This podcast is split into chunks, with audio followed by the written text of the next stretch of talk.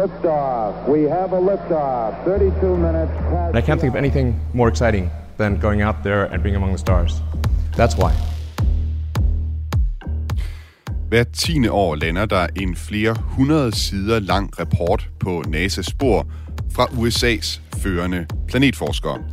Den her rapport er en slags ønskeliste med forslag til missioner ud til solsystemets planeter, som forskerne altså mener, at NASA skal kaste sig over.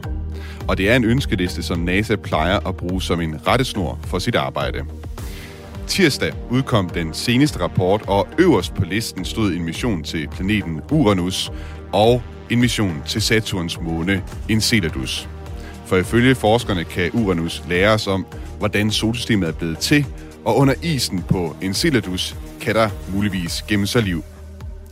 Du lytter til den nye rumalder på Radio 4, og i dag dykker vi ned i den rapport, som også hedder The Planetary Decadal Survey.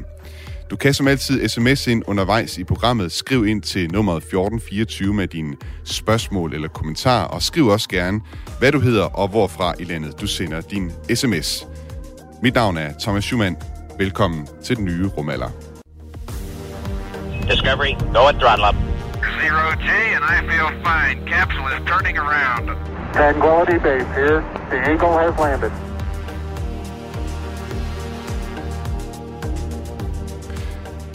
Og med mig i programmet i dag har jeg Hans Kelsen, seniorforsker i astrofysik ved Institut for Fysik og Astronomi på Aarhus Universitet. Velkommen til den nye rumalder. Tak skal du have, Thomas. Du har været med i programmet et par gange før, og jeg har også uh, Uffe Grå Jørgensen med, som er Uffe er professor i astrofysik og planetforskning på Niels Bohr Instituttet. Velkommen også til dig, Uffe, til den nye rumalder. Tak skal du have. Uffe, det er første gang, du er med i uh, den nye rumalder, og du er altså professor i astrofysik og planetforskning på Niels Bohr Instituttet, hvor du også er en del af det center, som hedder Center for Ekstraterrestrisk Liv. Jeg forstår det som, at det må være et øh, center, der undersøger liv andre steder end jorden. Hvad arbejder du med for tiden? Ja, det er sådan et center, hvor vi, er, øh, hvor vi har prøvet at samle både nogle biologer, nogle kemikere og nogle astronomer øh, til at finde ud af, om der er levende organismer på fremmede planeter, altså planeter omkring andre stjerner, eksoplaneter. Øh, så det er det, jeg arbejder med. Og det specifikt, jeg arbejder med, det er at lave øh, atmosfæremodeller for øh, planeter omkring andre stjerner, sådan, så når vi får spektre i høj opløsning om fem års tid eller sådan noget, øh, af de her planeter, jordlignende planeter omkring andre stjerner, så vil vi kunne se, håber jeg, om der er levende organismer på overfladen. Så, så det er det, jeg arbejder med. Det er den slags modeller og, og fokuseret på, er der liv på andre planeter omkring andre stjerner. Det lyder spændende. Når du siger spektre, så går jeg ud fra, at det er lyset, altså opdelingen af lyset, fra man kan modtage med teleskoper fra, fra de her planeter. Ja, det er opdelingen af lyset, og det er specielt, så ligesom i nogle specifikke farver af lyset, der er der, er der absorberet, taget bort noget lys, ikke? det er det, vi kalder spektrallinjer. Og spektrallinjerne, de er sådan et meget klart fingeraftryk for, hvilke nogle gasser findes der i atmosfæren. Så hvis man stod langt borte ude i rummet og kiggede ned på jorden, og optog et spektrum af jorden, så vil man se, at der er ilt og der er metan i jordens atmosfære. Og ilten den produceres jo af planter, det er fotosyntesen. Og metanen produceres af bakterier. Så man vil umiddelbart kunne konkludere, at der er der formentlig øh, fotosyntese, formentlig planter og formentlig bakterier, altså levende organismer på overfladen. Men så når det så kommer til stykket, tror vi jo nok, at øh, det bliver mere kompliceret end som det, fordi mm. vi har jo kun et eksempel, nemlig jorden. Mm. Øh, og her, hvis vi stod og kiggede på jorden, ville vi konklu- kunne konkludere ret nemt, at her er der levende organismer. Men det er jo fordi, vi ved så meget om jorden. Mm. Så parallelt med de der spektre, så skal man have en hel masse andre øh, målinger af planeterne også for at kunne konkludere det. Så det er det, vi arbejder på i sammenhængende i vores, i vores øh, center. Hans Kelsen, øh, sidst jeg havde dig med i studiet, der talte vi øh, rigtig meget om stjerner. Det er jo øh, en del af din forskning, der går ud på at måle skælv på overfladen af fjerne stjerner, øh, såkaldte øh, stjerneskælv. Jeg ved, at du øh, for tiden også øh, går og kigger på noget af den, øh, den gamle data, I har lavet med det teleskop, der hedder Kepler-teleskopet. Hvad, hvad er det for noget arbejde, du er i gang med der? Jamen altså, Kepler-teleskopet observerede i fire år fra 2009 til 2013. Og øh, der, der, der blev der målt tusindvis af stjerner, og øh, mange af dem har planeter omkring. Og nu er jeg i gang med en fuldstændig genanalyse på baggrund af alt det, vi har lært om, hvordan vi kan analysere de her data. Så øh, vi er simpelthen systematisk gået i gang med at genanalysere alle de data, hvor der er stjerneskælv, og hvor der er planeter. Og det gør vi, fordi så kan vi måle planeternes størrelser, deres aldre, deres øh, ja, generelle parametre meget mere nøjagtigt. Mm. Så det er, det, vi er simpelthen efter at, at lave endnu bedre øh, målinger ud fra de data, der allerede er taget. Kepler-teleskopet ja. er sådan, som jeg forstår det, lidt en, en revolution inden for forskningen af eksoplaneter, fordi den fandt så mange i det her forholdsvis smalle felt af, af, af himlen, den observerede. Ja, jamen altså, det, det, det, det, var, det ændrede fuldstændig vores syn, især på de mellemstore og små planeter, og det viste, det viste, hvor mange øh, og hvor diverst øh, planetsystemer i virkeligheden er. Det var ikke sådan, at vi ikke vidste noget om det i forvejen, men der var, det var åbnet en fuldstændig ny ære. Mm. Det er jo spændende sager, I begge mm. to øh, beskæftiger med. I dag der skal vi kigge på øh, den her såkaldte Planetary Decadal Survey, for tirsdag var en øh, særlig dag i øh, rumforskningen. Det er nemlig kun en gang hver tiende år, at øh, rumforskere i USA udgiver den her store rapport med deres forslag til, hvilke planeter NASA skal sende rumsonder til i løbet af det næste årti.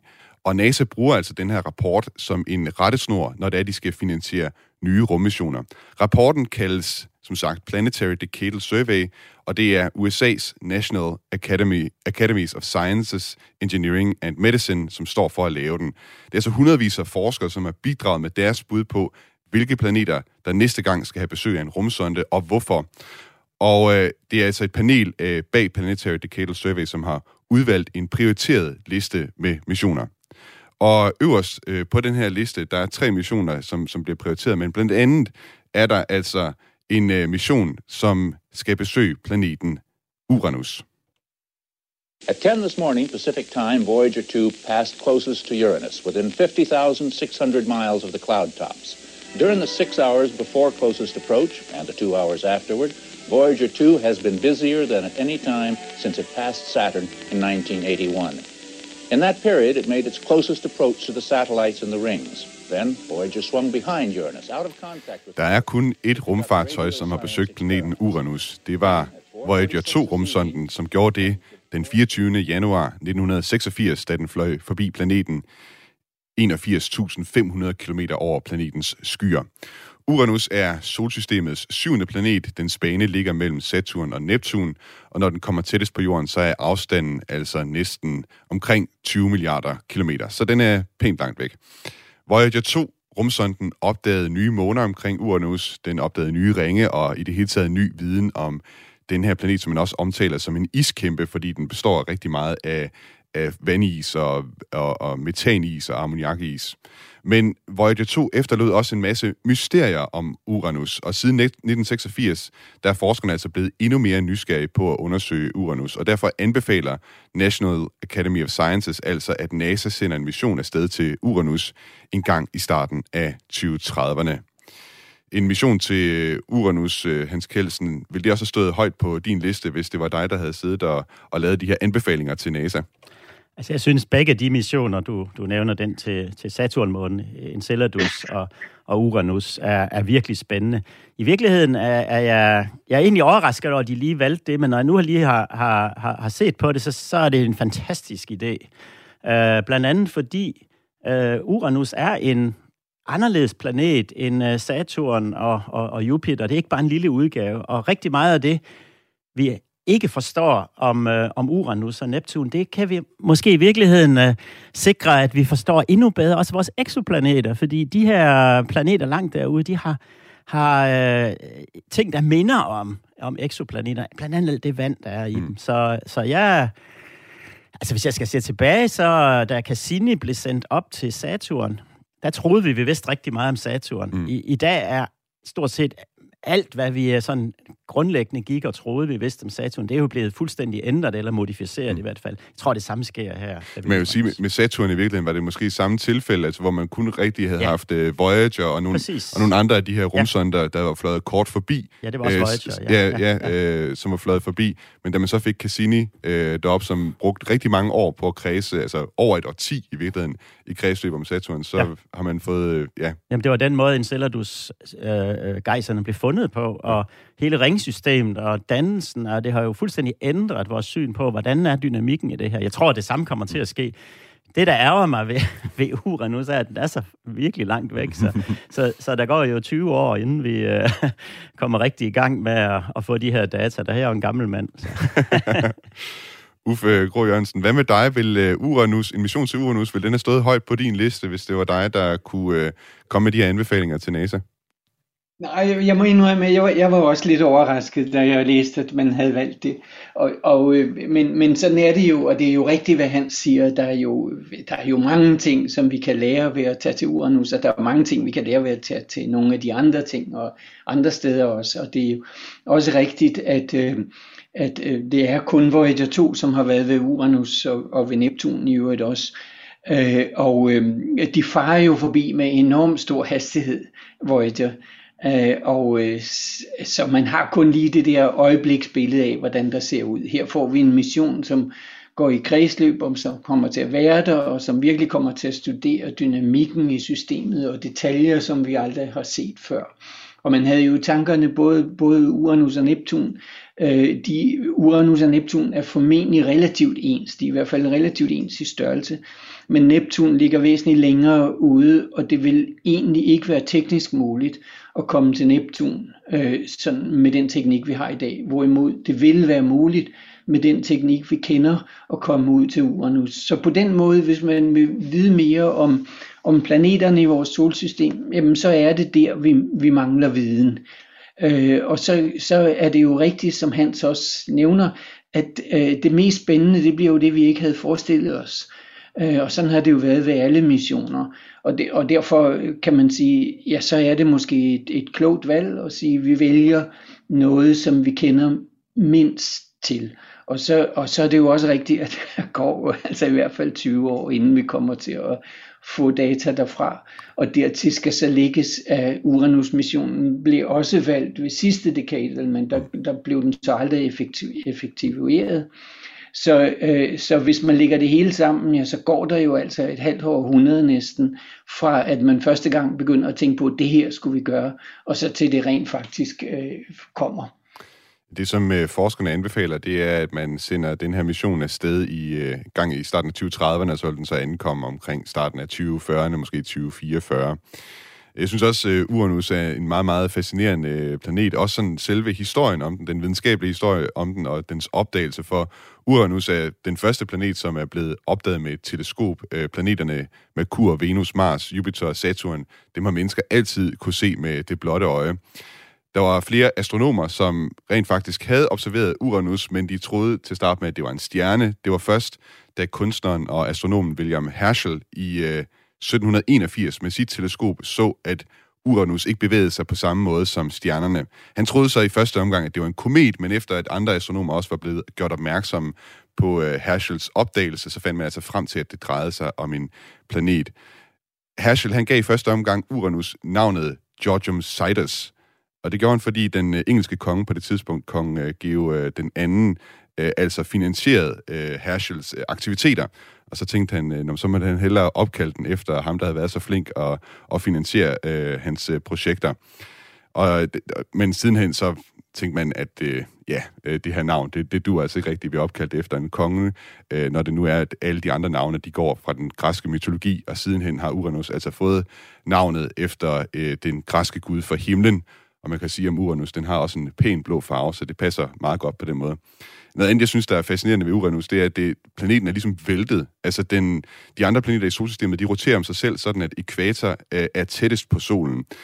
U- men øh, Uranus' nord- og sydpol, de ligger, så at sige, øh, ned. Så nogle gange så peger Nordpolen ind mod øh, solen og oplever konstant sollys, mens at Sydpolen så er indhyllet i mørke.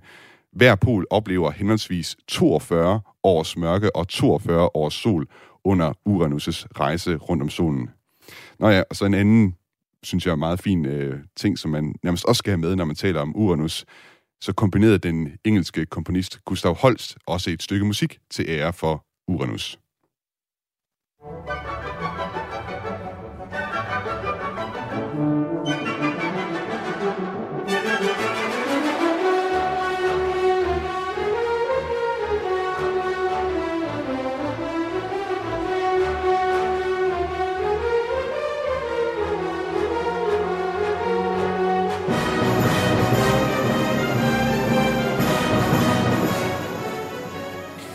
det er altså fra Gustav Holsts øh, symfoni Planeterne, at der altså også er et stykke, der hedder Uranus.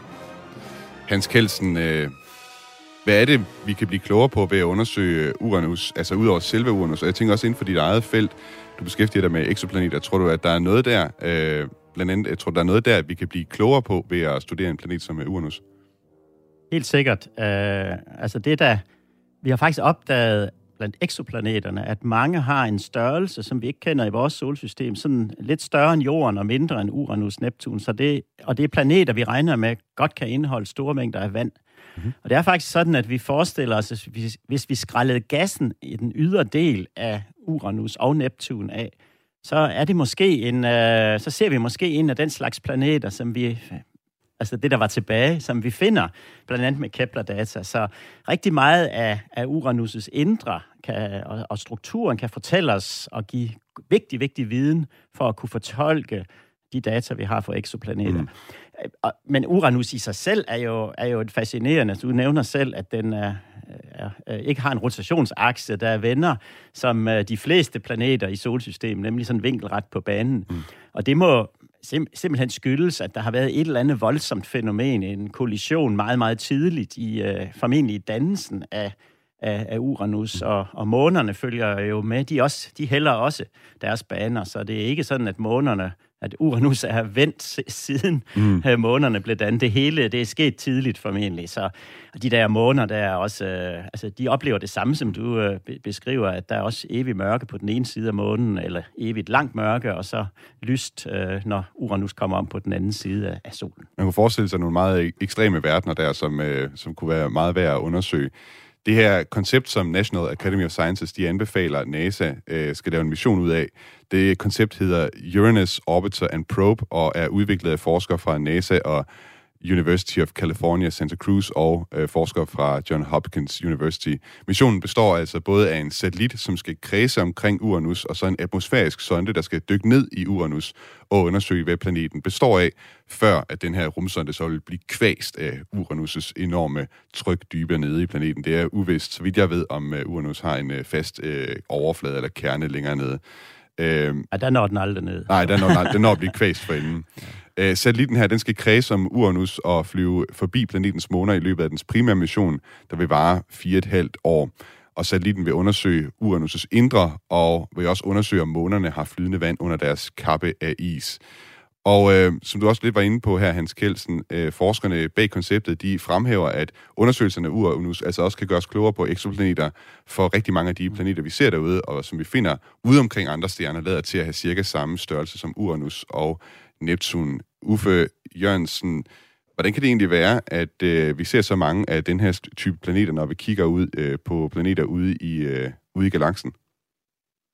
Altså, det, øh, det, det, det tror jeg er mest, fordi det er sådan en mellemstørrelse, som både der er mange af, og det er faktisk muligt at se dem. Øh, fordi det, vi kan konkludere ud fra de planetdata, vi har nu, at øh, der er nok flest jordstørrelseplaneter omkring andre stjerner. Så er der lidt færre af dem, der nu større de bliver, og ikke ret mange Jupiter-størrelse planeter. Og vores eget solsystem er lidt specielt ved at have så mange af de store planeter, og så øh, har vi ikke nogen af, af dem, der ligger imellem Jupiter, med, imellem Uranus og Jorden. Mm. Men vi har mange af de små, og det er de mest almindelige, men det er også de sværeste at se. Og derfor ligger der i databaserne ikke så mange øh, planeter endnu, som har nogenlunde jordens størrelse, men statistisk kan man konkludere, at det er nok den mest almindelige størrelse planet. Så det er den mest almindelige størrelse planet, vi bor på. øh, og, og, og, øh, og, og så bliver der færre og færre af dem større. Vi har fået en øh, sms fra vores øh, lytter Claus, som øh, har skrevet ind til os. Han skriver, Alan Stern har talt, talt om en mission, hvor der blev sendt en orbiter, altså en, Øh, en orbiter, når han siger en orbiter her, så er det altså en ting, der går i kredsløb. Alan Stern har talt om en mission, hvor der bliver sendt en orbiter til Neptun med probe, øh, en flyby til øh, Uranus med probe, som fortsætter ud til TNO'erne. Og TNO'erne, det må være det, vi kalder Trans-Neptunian Objects, altså de øh, kloder, der ligger ude på den anden side af Neptuns øh, bane. Så har vi også, øh, han har også skrevet videre her, Claus, det jeg er mest spændt på er, hvordan Uranus ser ud under skyerne. Det er vist ESA, der arbejder på et uh, probe-design, og det må jeg være enig med dig i, Claus. Det bliver da vildt spændende at se, hvordan Uranus ser, ned, uh, ser ud nede under sine, sine skyer. Liftoff, the final liftoff of Atlantis on the shoulders of the space shuttle. America will continue the dream.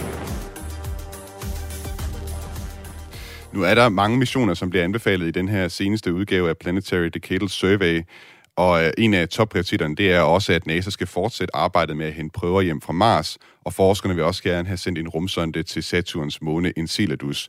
Og vi kigger nærmere på de her øh, missioner senere, men jeg synes også lige, at vi skal prøve at kigge på selve processen omkring de her decadal surveys, for det synes jeg egentlig også er ret fascinerende, at, at, altså, at der en gang hver 10 år lander sådan en kæmpe rapport på NASA's spor øh, med anbefalinger fra forskere, og så har NASA, NASA ligesom det at arbejde ud fra øh, Hans Kelsen, øh, det er jo, altså, der er jo andre decadal surveys inden for forskellige områder, også inden for astronomi og så videre. Øh, er det noget, du selv øh, nogensinde har deltaget i øh, og, og, og beskæftiget dig med? Altså, det er, det er jo et amerikansk øh, måde at, at, at finde de gode idéer og, og, og sætte nogle, nogle langsigtede mål. Og, og jeg har ikke direkte været med i Decadal Survey, men, men har, har jo øh, samarbejdet med forskere, der mm. deltager i det. Så, så har jeg været mere deltager i, missioner, der, der har været, altså NASA-missioner, som er udvalgt, men hvor man skal finde ud af, hvad skal vi så bruge dem til fremadrettet. Uh, det, det er en proces, som man kalder senior reviews, mm-hmm. hvor man går igennem en lang diskussion af, nu er den primære mission, hvad skal vi så bruge det her rumfartøj til, over, hvis vi overhovedet skal blive ved med at, at, at, at, at anvende det. Det er egentlig den samme idé, Lad os høre, hvad alle forskere og gode idéer, kan det her bruges til noget helt andet, og, og blandt andet Kepler-missionen og den mission, der hedder TESS, som mm. begge to missioner er involveret i, de har ændret meget karakter efter den første del øh, bliver afsluttet, på baggrund af de her diskussioner. Så det er det, der er så spændende ved, ved den her proces, og det er jo i virkeligheden meget visionært, at lad os høre, hvad forskerne mener, så vi ikke starter med politik mm. og, og, og, og bare flyve det sted hen, hvor vi i, i forvejen ved, altså hvis man spørger en ingeniør, ikke for at der er noget galt i det, men så, så vil man jo øh, vælge sikkerheden. Ja. Der, her har vi været før, her ved vi, hvordan det er. Øh, forskerne vil omvendt have fuld fleksibilitet og gerne derhen med det samme, og så finder man en gylden middelvej, og det, det er jo det, den her proces fra forskersiden. Super spændende, og, og, og, og, og du kan se, Uffe og jeg bliver overrasket over det her. Måske om, om næste gang vi snakker sammen, så er det den mest geniale mission, når vi sætter os ind i, at nogen har fået de her fantastiske mm. idéer. Ja. Uffe Grå Jørgensen, øh, helt kort, øh, hvor meget er det her noget, som NASA retter sig efter? Altså, hvor, hvor, hvor, hvor tungt vejer de her anbefalinger fra forskerne øh, hos NASA?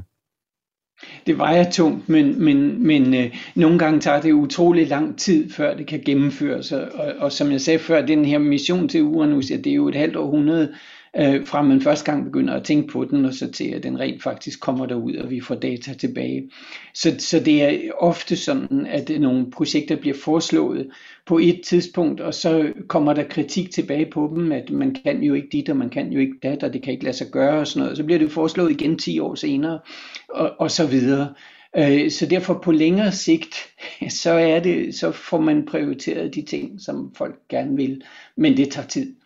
Ja, der er nok det grænsalt, som man skal have med i det hele, at det jo også for NASA handler om at kunne finde penge til at lave de her missioner, og så er der alle de tekniske udfordringer, som der kan være for NASA, når det er, at de så endelig går i gang med at bygge de her missioner. Det ved vi også med James øh, Webb-teleskopet, som tog noget længere tid og blev noget øh, dyrere, end man havde regnet med da man, øh, da man endelig gik i gang med at lave det teleskop. Jeg kan sige, at nogle af de andre missioner, som kommer ud af den her proces, det er blandt andet nogle af de nuværende missioner, vi har, som kommer fra den tidligere Decadal Survey, blandt andet Mars' øh, den rover, der hedder Mars Perseverance Rover, som landede på Mars øh, sidste år, og så den mission, der hedder Europa Clipper, som er planlagt til at blive sendt op i 2024. Der er mange andre missioner, som planetforskerne anbefaler NASA at kaste over, og vi skal undersøge dem nærmere om lidt. Eksempelvis så foreslår forskerne, at NASA skal sende en rumsonde til Saturns måne Enceladus. Enceladus har et flydende øh, ocean af vand under sin øh, overflade af is, og forskerne kan ikke udelukke, at der måske findes liv nede i vandet. Det undersøger vi alle sammen øh, nærmere, når vi har været om på den anden side af en omgang nyheder her på Radio 4. Tranquility Base here. The Eagle has landed. I believe our future depends powerfully on how well we understand this cosmos in which we float like a mote of dust in the morning sky. Ude omkring gasplaneten Saturn kredser en lille måne, der hedder Enceladus, og den vil amerikanske planetforskere have NASA til at lande på med en rumsonde. For under Enceladus' kappe af is, der gemmer sig et flydende ocean af vand, og måske er der liv nede under isen. Du lytter til den nye rumalder på Radio 4. Du kan som altid sms ind undervejs i udsendelsen. Skriv ind til nummeret 1424 med din kommentar, dit spørgsmål, eller hvad du ellers har lyst til at skrive ind undervejs. Skriv også gerne, hvad du hedder og hvorfra i landet du sender din sms. Mit navn er Thomas Schumann. Velkommen til den nye rumalder. Houston Discovery, go ahead. Discovery, go at throttle up. And Discovery Houston, we've got a good picture of Steve. Roger roll, Discovery. Og mine gæster i den nye rumalder i dag er Hans Kelsen, der er seniorforsker i astrofysik ved Institut for Fysik og Astronomi på Aarhus Universitet. Og så har jeg også en øh, forbindelse til Uffe Grå Jørgensen, der er professor i astrofysik og planetforskning på Niels Bohr Instituttet på Københavns Universitet. Og øh, vi har fået et øh, digt fra en øh, lytter, der er siddet og lyttet med her. En øh, lytter, der hedder Niels. Jeg vil lige prøve at læse øh, digtet op her. Vi står ude i rummet og kigger ned i roder og sviner, vi ved besked. Vi er her og holder øje med jer. I må blive bedre hver især. Så kan det godt være, vi landet en dag og viser jer noget, som I burde have. Indtil da, så ønsker vi jer held og lykke. Og husk, at lykke, det skaber man selv. Hilsen, Niels. Rigtig fint uh, digt, uh, Niels, du har sendt ind her. Du må ikke endelig blive ved med at sende flere rumfart-inspirerede uh, digte ind. Og så har vi også en uh, sms fra vores lytter Kent, som uh, skriver, prøv at sige Uranus på engelsk. Øh, ja, og det kan man sige, øh, jeg, jeg sad og fulgte meget med i, øh, da Decadal Survey udkom her. Det, øh, der var mange, som kommenterede sig på, at man skulle bare læne sig op af alle de jokes, der er på engelsk, når man siger Uranus på, på engelsk. At uh, NASA, NASA would like to send a probe to Uranus. NASA would like to study Uranus så tror jeg også, vi har fået de jokes øh, ud af verden i dag. Vi skal altså kigge på nogle af de andre missioner, ud over en mission til Uranus, som øh, forskerne bag den her seneste Planetary Decadal Survey også gerne vil have NASA til at bygge og sende ud i rummet. Øh, et af de store spørgsmål i rumforskning, det er, er der liv andre steder, og er der måske endda liv i vores eget solsystem? Og derfor så bliver det i forskernes rapport anbefalet, at man sender en mission til Saturns måne Enceladus. Enceladus øh, rummer nemlig en unik mulighed for at søge efter tegn på liv. Det er altså en klode, der er cirka på størrelse med Storbritannien, og som er pakket ind i et lag af is. Men under isen, der er der altså et varmt hav af flydende vand. Og der er også gejser, som brager igennem sprækker i månens overflade og skyder iskrystaller langt ud i rummet. Forskere i astrobiologi, de kan ikke udelukke, at der nede i Enceladus' hav kan være opstået liv. Og jeg synes selv, at Enceladus er en helt vildt fascinerende klode, og er super spændt på den mission, som forskerne bag Planetary Decadal Survey har anbefalet. De vil altså have NASA til at lande på den her lille måne, hvilket er ret vildt at tænke på. Jeg er ikke den eneste, som var ret begejstret, da jeg hørte om det. Vi kan lige prøve at høre, hvordan astrofysikeren Neil deGrasse Tyson reagerede, da han tirsdag var gæst på The Late Show med Stephen Colbert. Just today, there was the press conference for the planetary, planetary decadal survey that announced the priorities, and Enceladus is one of the priorities. What's going to happen? Are they, They send wanna probe? land- Are they going to drill through that ice with No, they don't have to. They don't have to. You know why? Because it has ice geysers. So the stuff underneath is coming to you. Ja, man kan, der er virkelig begejstring i Neil deGrasse Tysons øh, stemme her. Uffe Grå Jørgensen, er det med samme begejstring som Neil deGrasse Tyson, at du læste om den her foreslåede mission til Enceladus? Ja, ja, det er det bestemt. Øh, Og lad mig lige, inden jeg, inden jeg siger det, jeg skal nok vende tilbage til det, så lad mig lige kommentere på de der fine sms'er og digt, du har fået ind der. Jeg synes, det var et, et flot digt, vi fik, og det er jo rigtigt, at det er jo en af de store ting ved rumfartsmissionerne i det hele taget, og også dem, vi snakker om nu, det er, at vi kommer til at se jorden og vores eget liv lidt i perspektiv. Øh, og, og det var jo reflekteret så fint i det digt, vi hørte. Og så den anden sms, du fik med, øh, om at man skulle flyve forbi flere planeter på én gang, den var jo også fantastisk at droppe en af ved Neptun, og så flyve videre ud til de kometlignende objekter, som er længere ude. Og det er også i den her decadal at gøre noget tilsvarende, men det, det de kalder mindre projekter. Der har været et projekt, der har fløjet forbi Pluto og fundet en fantastisk, fantastiske ting, og nu er på vej ud til en af de der iskometer længere ude. Så lad mig så vende tilbage til øh, det, du øh, øh, øh, taler om her med Enceladus. Jeg udtaler det sikkert forkert, men det kan du lære. Vi kan selv vælge. Ja. Så Enceladus er jo noget, jeg er mere begejstret for end, end, end Uranus. Øh, Det er fordi, den har de, de her astrobiologiske perspektiver i sig. Kan der være levende organismer på den lille måne? Og det vil jo være noget helt andet end det, vi normalt tænker på på liv, fordi vi tænker på liv på overfladen af en jordlignende planet. Men her har man altså så en helt anden form, hvor man spørger sig om, hvis der nu er et ocean nede under isen, der er alt, alt, alt for koldt på overfladen af den her måne, til man kan forestille sig, at der er liv af nogen form, som det vi kender her fra jorden. Øh, men, men nedunder, og så er der slet ikke nogen atmosfære heller. Så, men nedenunder, der kan der være flydende vand, og det er fordi, der er tidevandskræfter, som varmer vandet op, sådan så man har varmt vand øh, nede under isoverfladen. Og det store spørgsmål er så, kan liv opstå lige så snart man har energi, altså varme til rådighed, øh, som man måske har hernede. Og det er noget af det, man, man vil prøve at studere ved at se de gejser, altså de udbrud af vandet, som kommer op igennem isen, op igennem overfladen, studere dem i detaljer. Og noget af det, man kan se allerede, noget af det, man har set ved de foregående missioner øh, til Saturn, det er, at der er mineraler i det her vand. Det er altså farvet, det er ikke sådan kemisk rent vand. Øh, så der foregår noget nede i vandet. Der er noget at bygge levende organismer af. Så det er på en eller anden måde i kontakt med noget overflademateriale, øh, noget vulkansk materiale, eller nogle sten, eller noget et eller andet, som man kan forestille sig at bygge materiale til levende organismer. Så der er både vand, og der er måske en form for byggemateriale, og derfor er så det store spørgsmål, kan man kan naturen sætte det sammen til en levende organisme, og vil den på nogen måde minde om de levende organismer, som vi kender fra jorden, eller er det noget fuldstændig andet? Og det er for mig at se et, et kolossalt fascinerende spørgsmål. Hans øh, Kelsen, har du på samme måde øh, og den samme begejstring som Neil deGrasse Tyson også i forhold til den her mission til øh, Enceladus, kommer jeg til, til, til at sige nu. Enceladus plejer jeg ellers at sige. Øh, hvordan, hvad, hvad tænker du om den her mission? Jamen, det er, det er jo en fantastisk idé. Jeg synes faktisk lige præcis i det indslag blev der også gjort opmærksom på en meget væsentlig ting, som, øh, som, som gør den her mission attraktiv, nemlig at, at materiale kommer ud mm. af månen. Øh, altså, der er andre idéer. Der vi, vi regner med, at der er flydende vand i flere af de måner, vi finder. Vi øh, faktisk både ved Jupiter og, og ved Saturn, og formentlig også ved Uranus.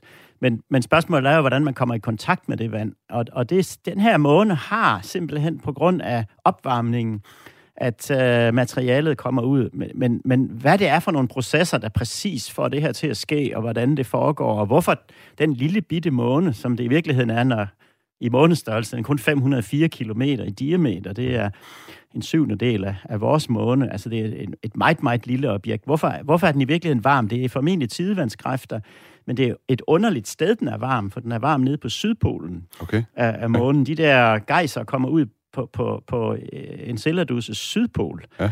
Øh, og det er jo ikke der, man oplagt vil sige, at tidevandskræfterne var størst.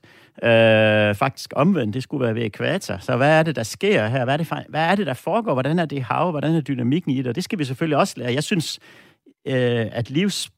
Spørgsmålet er, om der er liv i det, er rigtig spændende, men i hele taget bare forstå den her proces. Øh, og, og, og at det i øvrigt er på Sydpolen, skaber også en spændende udfordring for, for missionen her, fordi det er faktisk mørkt lige nu. Mm. Øh, så det, så det er, det, man skal faktisk vente et stykke tid, og en del af den her mission er også, at man lander, når, når de her såkaldte tigestriber, som er Ja. der, hvor gejserne kommer op, når, når so, solen begynder at komme tilbage efter vinteren. Mm. Jeg kan sige, at, at de regner altså med, at den her mission, den skal ja. Ankomme til Enceladus i begyndelsen af 2050'erne, ja. Så det er altså også noget, der har lidt. Ja. udsigter, det her, ikke? Jo. Og konceptet, det er udviklet af forskere fra John Hopkins University, og øh, de kalder missionen Enceladus Orbilander, så det er altså et rumfartøj, som øh, til at starte med at bruge halvandet år på at kredse om Enceladus, og så tage prøver af de her gejser, som øh, sprøjter det her materiale ud. Og så derefter, så vil øh, rumfartøjet altså lande og gå i gang med en toårig mission, hvor den skal nærstudere materialer fra gejserne, og så om der er tegn øh, på liv øh, under, under overfladen. Uffe Grå Jørgensen, øh, vi har før i tiden hovedsageligt lidt efter tegn på øh, liv på planeter, der lignede Jorden, men som du også selv var inde på, altså Enceladus ligner på ingen måder Jorden. Øh, det er som nævnt en, en såkaldt øh, havklode.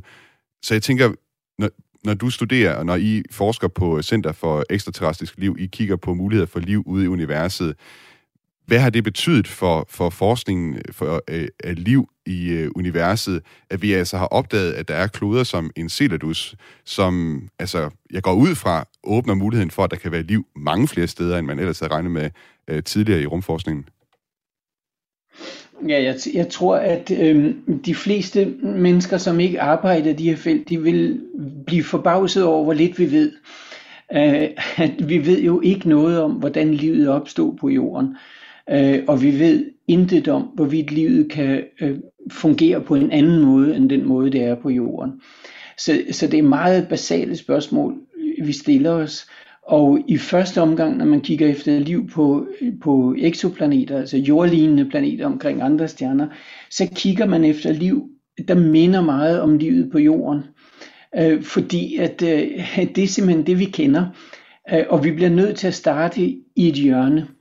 Og derfor kunne man måske forestille sig, at sådan et sted som, som Enceladus, hvor man så kommer tæt på, og så måske får nogle helt nye observationer, hvor man kunne prøve at se, kan der eksistere liv, der er helt anderledes end livet på jorden, øh, så kunne det give et gennembrud øh, i forståelsen af, hvad liv er. Øh, og, og jeg tror også, at de fleste mennesker måske også er forbavset, det oplever jeg i hvert fald, når jeg snakker om det i populær sammenhæng, at øh, de fleste mennesker er forbavset over, at vi ved ikke, hvad liv er. Altså vi kan ikke sige, at liv det er så noget som, og så et eller andet. Øh, det falder alt sammen til jorden. Der findes ikke en definition på, hvad liv er. Og det tyder jo allerede på, at der er noget helt fundamentalt, vi ikke forstår. Øh, så der kunne det måske være et gennembrud. Men når alt det er sagt, øh, så tror jeg også godt, at jeg vil tillade mig at putte lidt malurt i bæret ved at sige, at min personlige opfattelse er, at øh, man finder ikke liv Mm. øh, på Enceladus, og man finder ikke liv nogen steder i vores solsystem. Vi skal ud i eksoplaneterne for eventuelt at finde noget liv, og der vil jeg endda være skeptisk for, at vi finder det. Jeg tror, at livet på jorden er ganske unikt. Men grunden til, at jeg ikke tror, at man finder liv øh, på månerne om, omkring øh, de, de store planeter ude i vores solsystem, det er, at der er godt nok energi nede i det der vand. Der er altså varme, der kommer op fra tidevandskræfterne. Men der er ikke energi i, i den rigtige form. Og den rigtige form, det er sådan noget energi, som kan ordne. Og det er en eneste ting, som kan det. Og det er en, en lang historie, som vi ikke kan komme ind på her. Men, men, men der er en eneste energiform, som kan ordne, og det er solenergien. Og der er ikke noget sollys dernede, fordi der er kæmpe islag ovenover, øh, som ikke kommer derned. Så der er energi, men der er ikke den rigtige form for energi. Medmindre vi har fuldstændig misforstået, hvad liv er.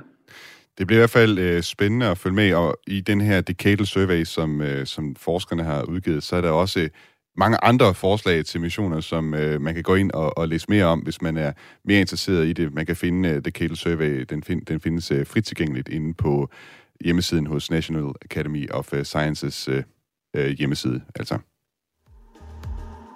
I think we need to do a little more all-weather testing. Amen. Vi har været øh, vidt omkring i øh, denne udsendelse omkring Decadal Survey, som altså præsenterer en masse fremtidige rummissioner, som vi håber på kan øh, revolutionere vores viden om rummet. Og apropos fund, så skal vi til et lidt andet fund, som ligger lidt længere væk end øh, vores eget solsystem. Det handler om et fund, som Cosmic Dawn Center ved Niels Bohr Instituttet på Københavns Universitet i sidste uge fremlagde, nemlig en historisk opdagelse, som øh, vi også skal runde i dag. Det er et forskerteam på Cosmic Dawn Center, som sammen med DTU har lavet en særobservation af noget af det mest mystiske rummet har at byde på, nemlig sorte huller. Og det er altså ikke bare et helt normalt øh, sort hul, de har observeret, men det som forskerne kalder forstadiet til et såkaldt supertungt sort hul. For at blive klogere på, øh, hvad et øh, supertungt øh, sort hul er, og hvor stor opdagelsen af det her forstadie er, så ringede jeg til astrofysiker Peter Laursen fra Cosmic Dawn Center, som arbejder med det her til hverdag.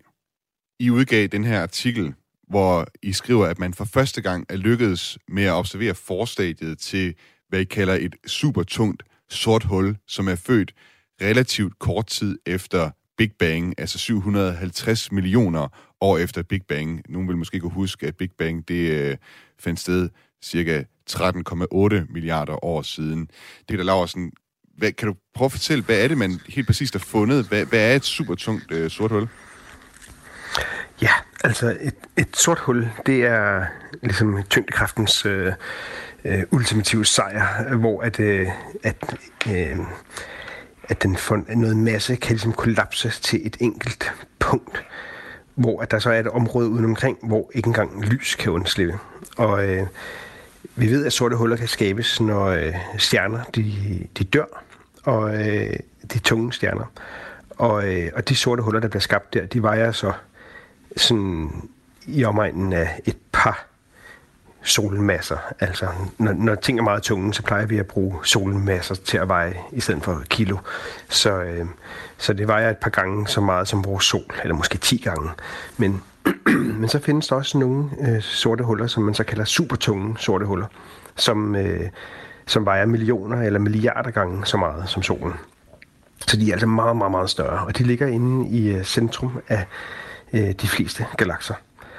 Og hvordan de er blevet skabt, det, det ved man ikke helt, og, og især sådan, hvor, hvor hurtigt de kan blive skabt. Vi, vi ved, de findes allerede i det tidlige univers. Faktisk så tidligt, at, at det er lidt et problem at, at forestille sig, hvordan man kan, kan nå at skabe den. Men det er på en eller anden måde en masse stof, der ligesom kollapser, og, øh, og så, så de her sorte huller, de vokser. Mm. Og, og det kan være for vores øh, lyttere, vi måske lige skal have forklaret det her med et, et altså, når vi taler om tung, altså et, et sorte huller kan være tunge, det kan måske være lidt svært at forstå, øh, når man tænker på, at, at altså, folks opfattelse af et sort hul, altså det er noget, hvor en masse øh, ting forsvinder ned i, en masse masse fra sol, altså fra stjerner og så videre. Hvordan, hvordan kan sådan et sort hul overhovedet øh, være tungt? Jamen det er massen, den, den forsvinder, så at sige ikke. Den bliver bare, den kollapser ned til et, et, øh, et lille punkt. Så, øh, så hvis man har en, øh, en stjerne, lad os sige, der vejer 10 gange så meget som solen, så, øh, så kan den, når den, når den dør, så kan den kollapse. Og så kan øh, noget af massen, den bliver ligesom kastet væk i en stor eksplosion, en, en supernova øh, lad os sige halvdelen for eksempel, så, øh, så ryger det ud i, i resten af galaksen. Men den inderste halvdel, den kollapser simpelthen, og så forsvinder massen ikke. Den, den, den bliver bare presset sammen til...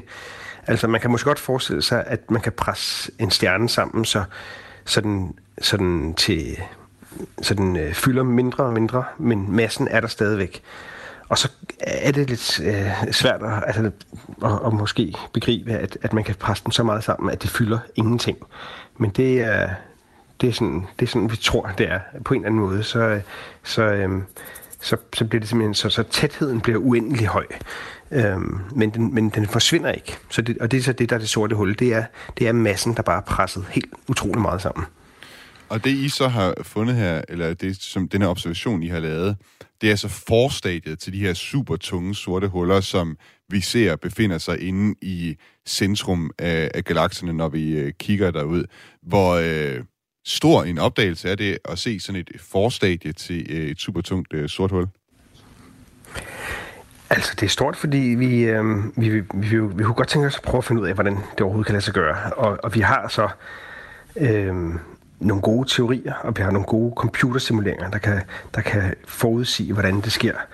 Men, øh, men en teori er jo ikke rigtig sjov, uden at, uden at kunne blive bekræftet. øh, observationelt eller eksperimentelt. Så, øh, så det, er, det er ligesom en, en, en stor, fed brik til vores puslespil, der endelig er blevet bekræftet i, at den passer simpelthen ind her. Øh, vi, øh, vi ved, at der omkring de her, øh, de her sorte, super tunge sorte huller, de vokser jo, og, og det gør de ved at, at sådan sluge øh, gas og, og stjerner, der, der er rundt omkring dem. Og øh, i, i, i perioder, der kan de sluge øh, så meget, så, så de, sådan, de virvler ned, lidt ligesom øh, vand i en, en håndvask, der virvler rundt. Og jo, jo hurtigt, eller det tættere det kommer på det sorte hul, jo hurtigere virvler det rundt. Og det skaber så en masse friktion, og det varmer gassen op til øh, millioner af grader. Og, øh, og kan så sende, altså så noget af det violer ned og får, får det sorte hul til at vokse, og noget af det, det, øh, det bliver så øh, spyet ud i sådan nogle jets, som hvis vi så sidder altså i, i, i, i, øh, i den jets, øh, den retning, som den jet bliver sendt, så kan vi se, så kan vi se øh, de, de her, altså det er jo så ikke det sorte hul, vi ser, men det er, det er ligesom øh, dødsrallen af det stof, der bliver slugt af det sorte hul, mm. som vi kan se på tværs af det meste af universet. Og, øh, og det, det, er det, det, man kalder en kvasar. Mm. Og det, det, man sådan ligesom har, det vi har så har opdaget nu, det er... Øh, øh, altså vi, vi, vi har på vores teori og simuleringer, der har vi sådan en idé om, hvordan de bliver skabt fra galakser, som er, har, er fulde af gas og støv. Og vi, øh, og, øh, og så på et eller andet tidspunkt, så, så øh, kan, bryder den her øh, kvasar, som det hedder, så ud gennem alt det her gas og støv, og så bliver den synlig. Og, og det er så, øh, vi, vi ved, der findes de her galakser, vi ved, der findes kvasarer, men vi manglede det her øh, øh, led mellem de to, øh, de to populationer, kan man sige. Og det er så det, vi har fundet. Det vil sige, det er en slags uh, missing link, i virkeligheden, I har fundet Ja, lige præcis. Peter Laversen, astrofysiker på Cosmic Dawn Center, Dawn Center på Niels Bohr Instituttet. Tak fordi du var med i uh, den nye roman. Ja, selv tak. We'll stop. Roger, we'll stop Discovery. Welcome back. A great ending to the new beginning.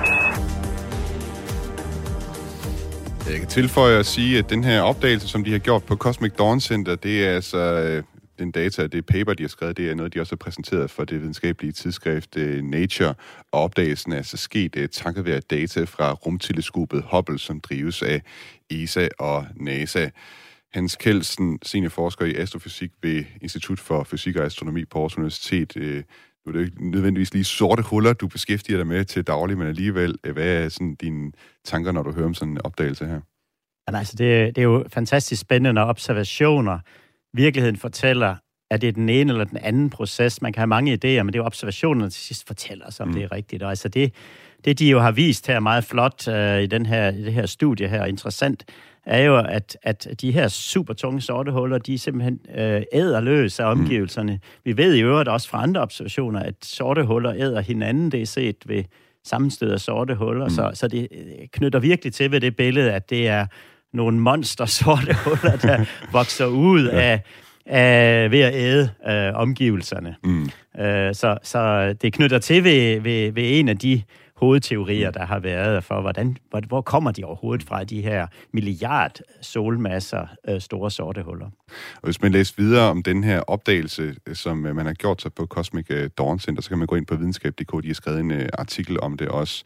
Vi har fået et par spørgsmål fra øh, lytterne derude, som relaterer sig til nogle af de ting, vi ellers har talt om i dag, og Uffe Grå Jørgensen, jeg vil gerne lige læse et spørgsmål op til for dig, som vi har fået fra en lytter, der hedder Anders. Anders skriver, hvor meget tid kan man spare ved at droppe Gravity Assist på vej til de fjerne planeter? Det kan være, jeg lige skal sige for dem, der ikke ved, hvad Gravity Assist er, det er, når man flyver forbi en øh, planet, så man stjæler lidt af dens øh, hastighed, øh, den har i sin omløbsbane ved hjælp af dens øh, tyngdekraft. Men øh, Anders her, han vil gerne vide, øh, Uffe, hvor meget tid man kan spare ved at droppe sådan en Gravity Assist. Ja, som med alting, det kommer sådan lidt an på, ikke? fordi at den hurtigste måde at komme ud nogle steder i solsystemet, det er at bygge en enorm stor raket, og så bare bum, få den øh, fart derud af. Men, men, øh, men, men det er jo ikke altid, vi kan gøre det.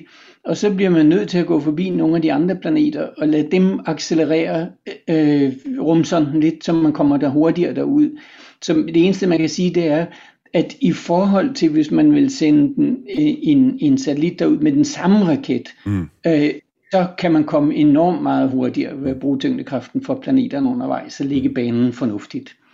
Vi har fået en uh, sms her også fra en lytter, der hedder Lars Pommerenke fra uh, Bornholm. Uh, det får du uh, det spørgsmål, uh, Hans Kelsen. Uh, Lars han spørger, der har i mange år været stor interesse for Europa. Er der nogen planer deromkring, altså månen Europa?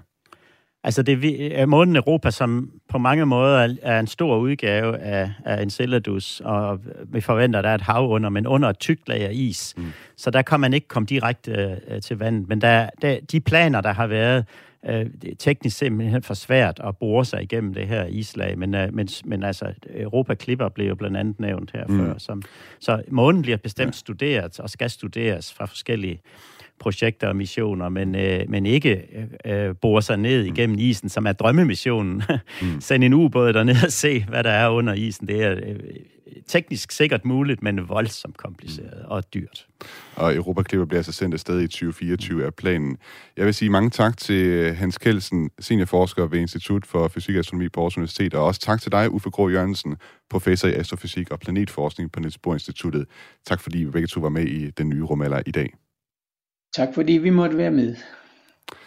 Programmet i dag var tilrettelagt af Frederik Lyne. Redaktør på programmet er Camilla Høj Eggers. Mit navn er Thomas Schumann. Den musik, du har kunne høre undervejs, er lavet af T-Shot Starfish, og så havde vi så også Gustav Holst med, og symfonien øh, Planeterne. Husk, at du kan høre alle tidligere udsendelser af den nye rumalder inde på Radio 4's app, og hvis du kan lide den nye rumalder, så vil jeg anbefale dig, at du anbefaler det til en ven. Det vil gøre mig meget glad, hvis øh, du øh, kan sige til nogen derude, at øh, vi altså laver et godt program om rummet og rumfart her. Indtil vi høres ved igen, vil jeg ønske dig en god uge. Ad Astra.